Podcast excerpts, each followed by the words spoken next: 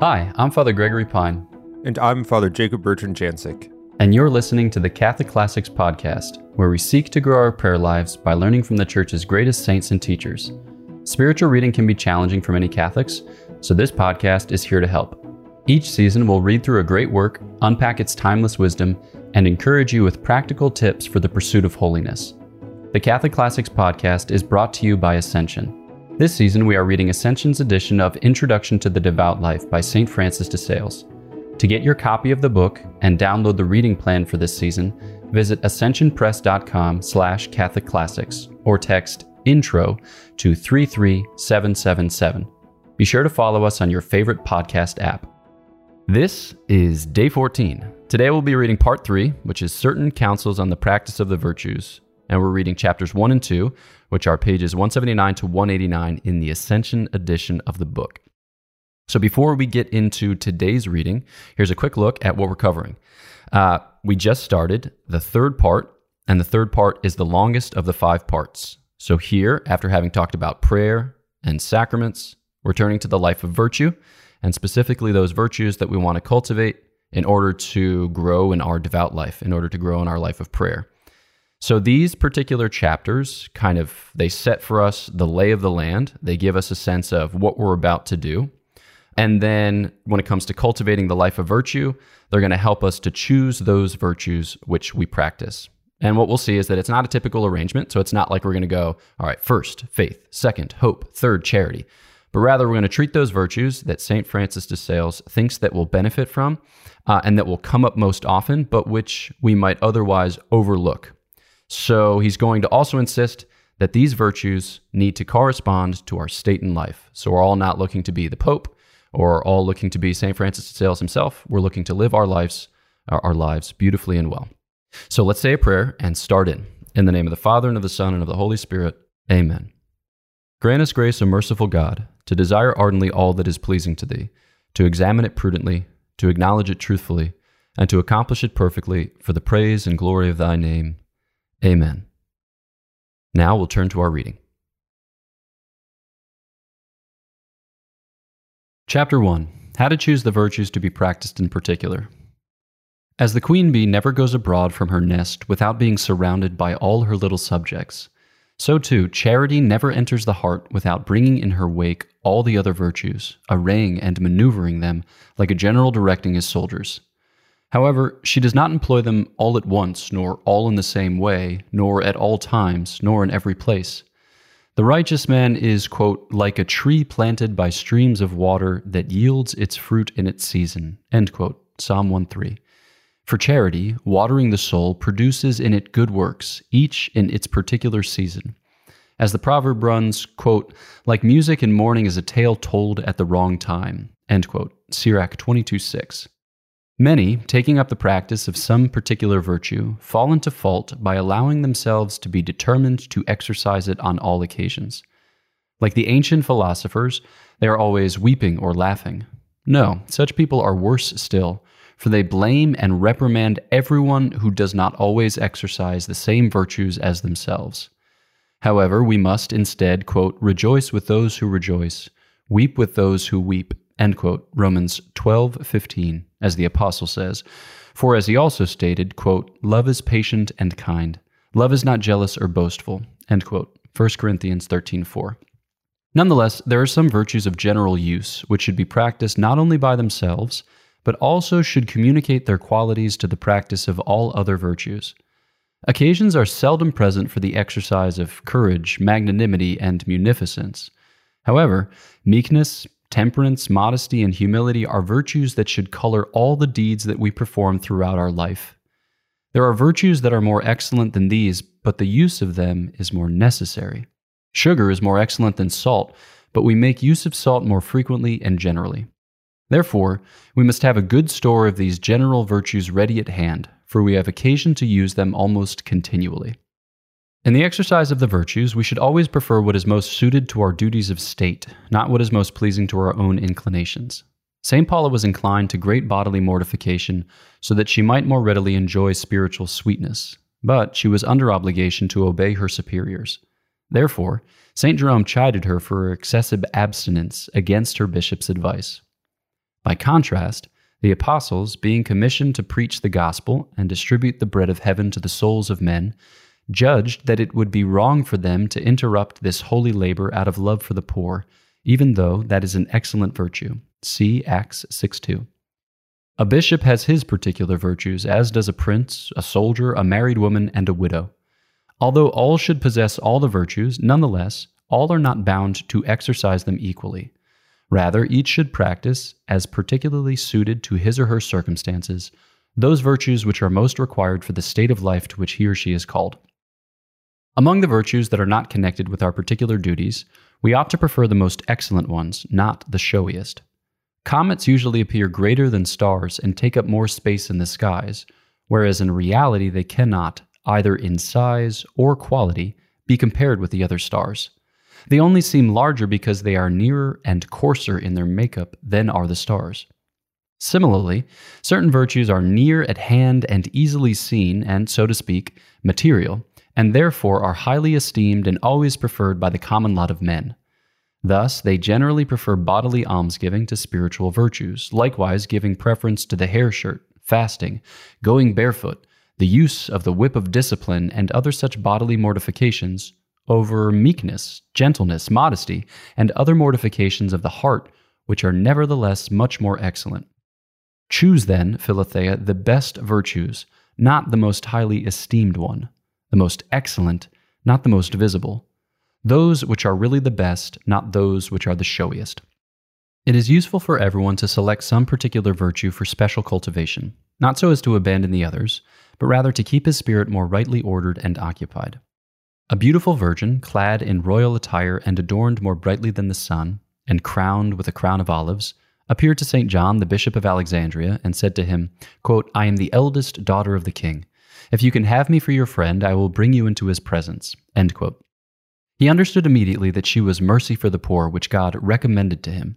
Therefore, from that day onward, he gave himself up so absolutely to the practice of this virtue that he came to be called Saint John the Almoner by all. Eulogius the Alexandrian, desiring to do some particular service for God, but not having enough strength to embrace a solitary life, nor to subject himself in obedience to another, took into his house a poor wretch who was riddled with disease and disfigured with leprosy so that he might exercise the virtues of charity and mortification by caring for him. Indeed, in order that he might perform such deeds more worthily, he made a vow to honor this poor man as a servant does his master, treating him and waiting on him as his dignified superior. And when, after some time, both the leper and Eulogius were tempted to part ways, they prayed to the great Saint Anthony, who said, quote, Take care, my children, not to depart from one another, for you are both nearing the end of life. If the angel does not find you together, you run a great risk of losing your crowns.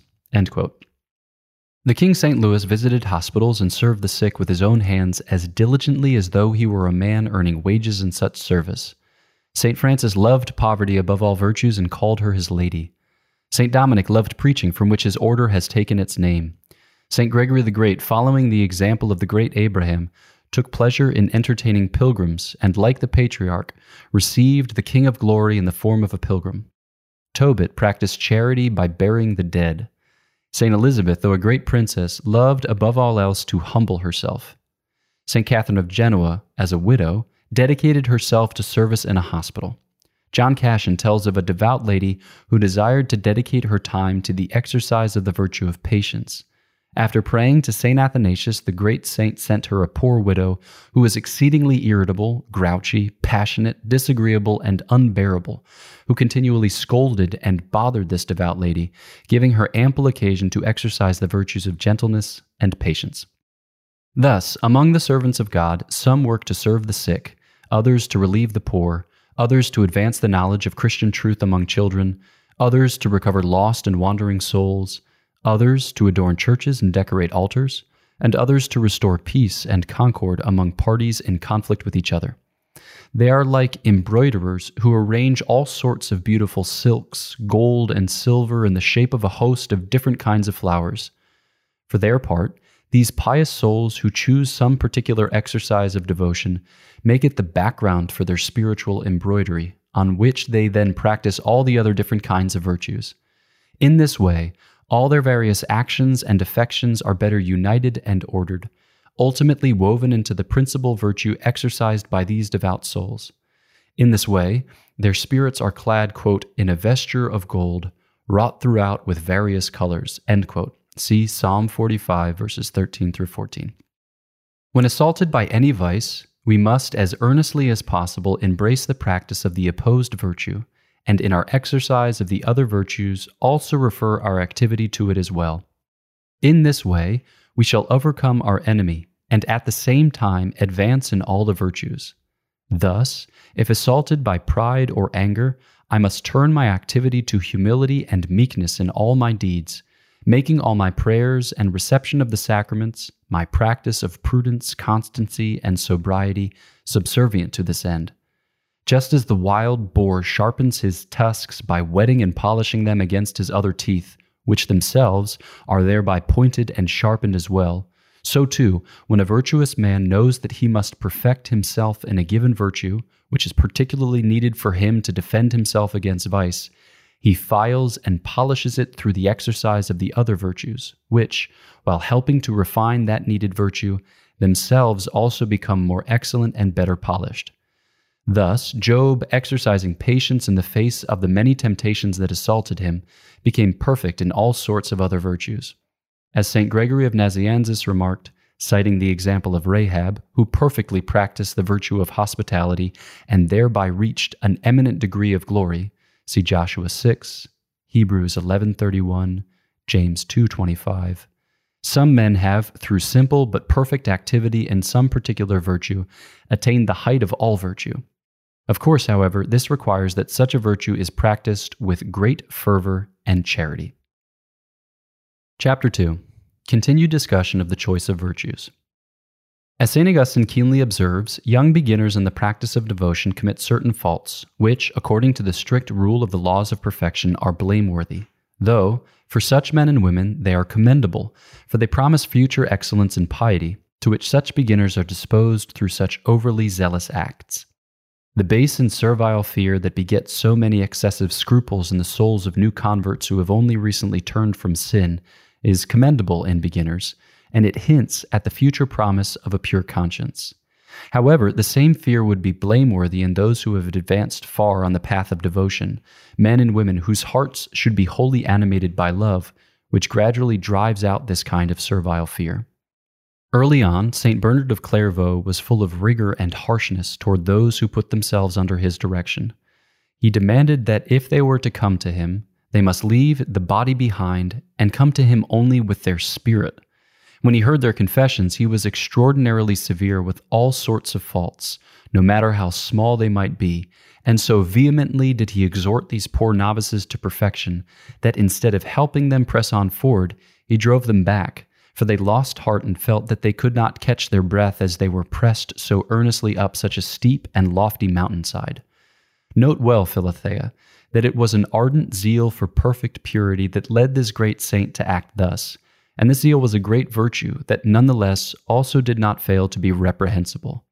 Therefore, God Himself corrected St. Bernard in a holy vision, simultaneously filling his soul with a meek, gentle, amiable, and tender spirit, so that, now so changed in heart, the saint repented of his former rigor and severity, and became gracious and understanding, thus becoming all things to all men, so that he might gain all. See 1 Corinthians 9:22. As we mentioned earlier, St. Jerome told of how his dear spiritual daughter, St. Paula, was not only excessive but even obstinate in the exercise of bodily mortification, so much so that she would not yield to the contrary advice given to her by her bishop, St. Epiphanius. Moreover, he told of how she allowed herself to be carried away with such excessive grief for the death of her friends that she frequently was in danger of death. Then, after recounting all these things about her, Jerome concluded at length, quote, Some will say that instead of writing the praises of this holy woman, I am here critiquing and censuring her. However, calling as a witness Jesus Christ, whom she served and whom I too desire to serve, I here am avoiding lying either by excessive praise or blame, instead, setting down the truth of who she was as one Christian speaking of another believer. That is, I here write a history of her life, not a panegyric, her vices are the virtues of others. By which he meant that St. Paul's failings and defects would have been virtues for a less perfect soul, and that there are deeds judged to be imperfections for the perfect, although they would be judged great perfections in those who are imperfect. Now, when at the end of an illness the sick person's legs begin to swell, we judge this to be a good sign, for it shows that nature, becoming strong anew, is now purging itself of these excessive bodily fluids, whereas this would be a troubling symptom in someone who is not sick, for it would indicate that nature was not strong enough to rid itself of these same substances. We must, therefore, my dear Philothea, have a good opinion of those who practice virtues even with imperfections, for the saints themselves often also practice them in this way. However, when we look to ourselves, we must take care to exercise them discreetly as well as faithfully, and to this end, we must strictly observe the advice of the wise man, quote, "Do not rely on your own insight," end quote, Proverbs 3 5, but rather on the judgment of those whom God has given us as aids in the conduct of our lives. There are certain things which many judge to be virtues, though in reality they are not. I must say a few words about such matters, namely, ecstasies or raptures, loss of one's senses, falling into full trances, deifying unions, elevations, transformations, and other such perfections, all of which are discussed in certain books, which promise to elevate the soul to a contemplation that is purely intellectual, to an activity that is in its essence spiritual and a supernatural life. However, heed well, Philothea. These perfections are not virtues, but rather recompenses given by God for virtues, or even more so, they are instead foretastes of the happiness of the life to come, which God sometimes bestows on men in order to arouse the desire for their fullness, which is to be found only in paradise. However, for all that, we must not aspire to receive such favors, for they are by no means necessary for serving and loving God well, which should be our only true desire. Nor can they be obtained by our own labor and striving, for they are things that we passively experience rather than deeds that we perform. Yes, we may indeed receive them, but we cannot produce them in ourselves. Moreover, our only goal is to make ourselves good, devout, and pious men and women. Therefore, we must busy ourselves diligently in this affair. But should it please God to elevate us to these angelic perfections, we shall then also be good angels.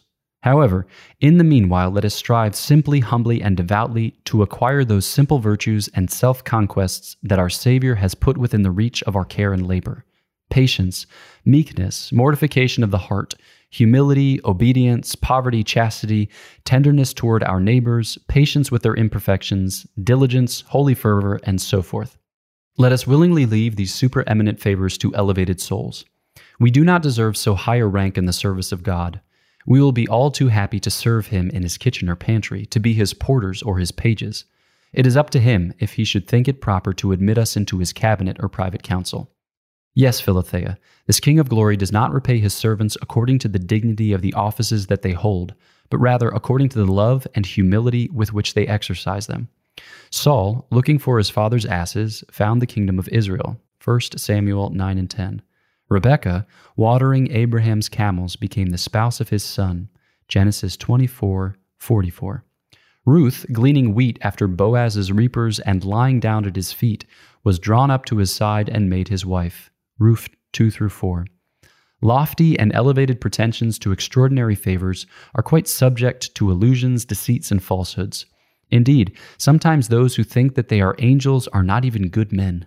In truth, there is more sublimity in their words and expressions than in how they think and act. But we must also neither despise nor censure anything rashly.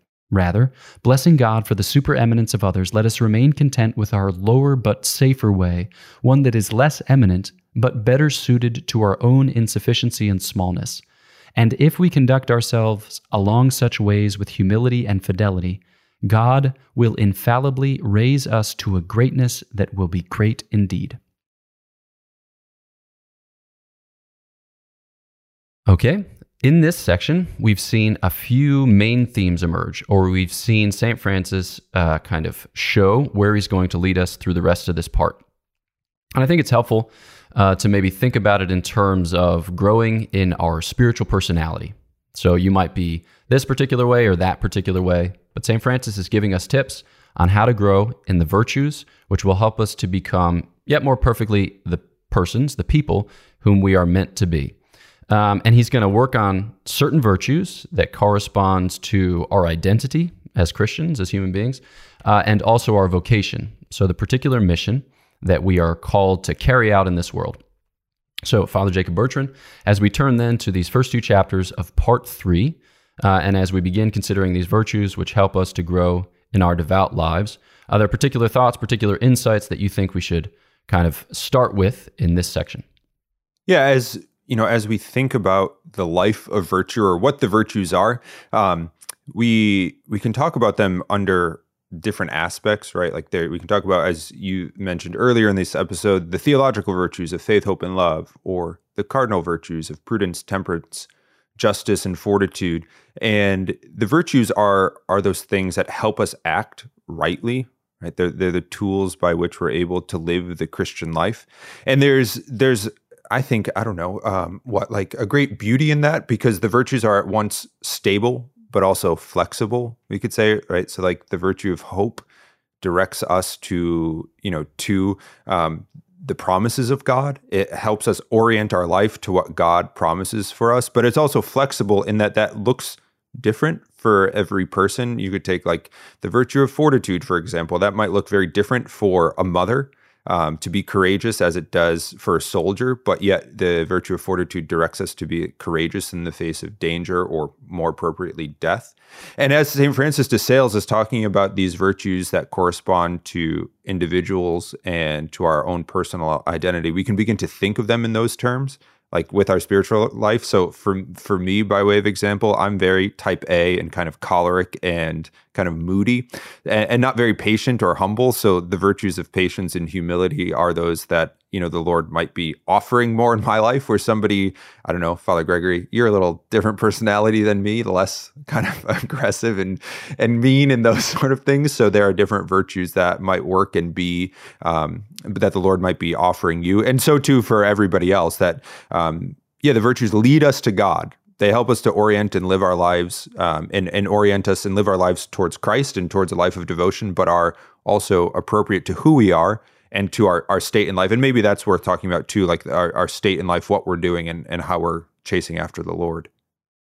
Yeah, I think some people, maybe not consciously, but subconsciously think that you've got these great saints in the tradition. A lot of them are religious, you know, some of them are priests. There's not too terribly many married persons or young persons or yada yada.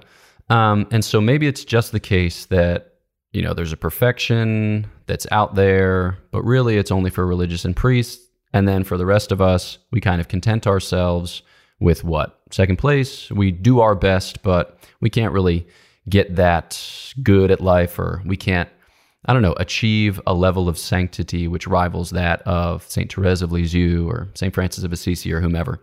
And I think what I find so encouraging about these opening chapters of this third part is that uh, St. Francis de Sales highlights the fact that a vocation isn't something in the abstract. It's not something where God says, okay, this is the ideal of holiness. So good luck. he says, rather, okay, I'm calling you to a relationship with me. And like all relationships, it's going to take on that concrete and particular character. It's not like when I try to befriend somebody, I'm like, ah, yes, all good relationships look this way.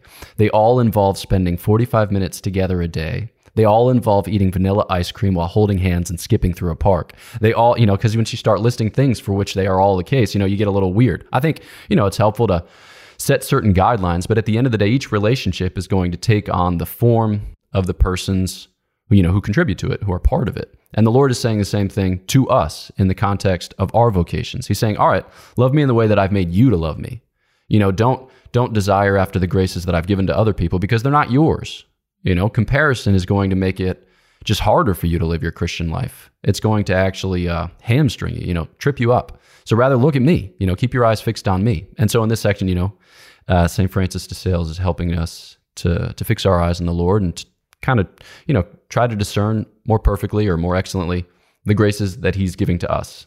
So yeah, I don't know. That's that's something that you you talk a lot about in other settings. So yeah, I like that what you're saying about how the Lord calls us to fix our eyes on him because so much of the battle of of living the Christian life is doing just that. You know, there I think like the devil wins by distraction You know, we're more often than not that we get distracted from what our prayer, distracted from following Christ, distracted from pursuing the good. I don't mean like little temptations that come into your mind, but things that turn our our gaze, our focus, our crosshairs off of the Lord. Um, there, it's it's just super easy. I know we've all experienced. It. I know if I've experienced it, that, that we just kind of get off off that path towards Christ. But really it's it's when we're looking at Christ that we come to know who we are too. There's this beautiful line in one of the documents from the Second Vatican Council that that it's God who fully reveals man to himself, or that it's in knowing God in relationship, as Father Gregory was talking about, in relationship with God, that we actually come to know who we are um, and the particularities of how God has made us to know and to love Him. And it's only in coming to know ourselves in in this way, in in the light of Christ and through the grace that He offers us, that we're able to then sort of take stock of our lives and say, okay, this is who I am as a person. This is how, uh, you know, what my personality is like, what my disposition is like, what my strengths and weaknesses are. That we can begin to to ask our Lord for the virtues and the graces to be strengthened where we're weak and to perfect what is already good in us. Um, but in, it, I think the most important thing here is to recognize, as Father Gregory was saying, as St. Francis de Sales is writing, is that, that that's a particular reality to each of us. It's not the the being being a saint, being holy isn't fitting into a mold that is just that this is what holiness is, but it's being fit into into Christ and in, to become the person that I, this might sound kind of corny, but like to be the best person that you can be, to be the person that the Lord has made you to be. Now that that yeah, that phrase might be like I don't know, a little corny, a little cliche, but there is a truth to that at least. I don't know, maybe as I see it. Maybe I'm wrong. no, certainly. So uh, for for this particular episode, that's our one kind of takeaway point is that the Lord's plans for you are good, right? His plans for your life of faith, his plans for your life of prayer are good. And while it can be discouraging or maybe even depressing when we compare ourselves to other people who describe wild spiritual experiences, we have to keep our eyes fixed on the Lord because what He is giving to us is ultimately for His glory and for our salvation. And while it might seem at times to be modest or simple or not very glorious, yet that's the only vocation that He is giving. And when we do accept it, right, when we do come into possession of it, then it will be shown to have been excellent from the start, right? Excellent all the way through. So that that's it for today, and certainly that's our prayer for you. Uh, so be sure to follow the podcast wherever you listen to your podcasts. Uh, to download the reading plan and support the production of this podcast, please visit ascensionpress.com slash Catholic Classics. It's going to be a struggle for me every time to say the words Catholic Classics. Uh, and then, if you would like to hear uh, some of our conversations on other subjects, follow up with us and with three of our other brother priests on the podcast Godsplaining. That's G O D S P L A I N I N G. There you'll find weekly episodes on a variety of Catholic themes with occasional guests, scripture meditations, and special series. You can find Godsplaining with any podcast app on YouTube and at godsplaining.org. So, know of our prayers for you. Please pray for us, and we'll catch you next time on Catholic Classics.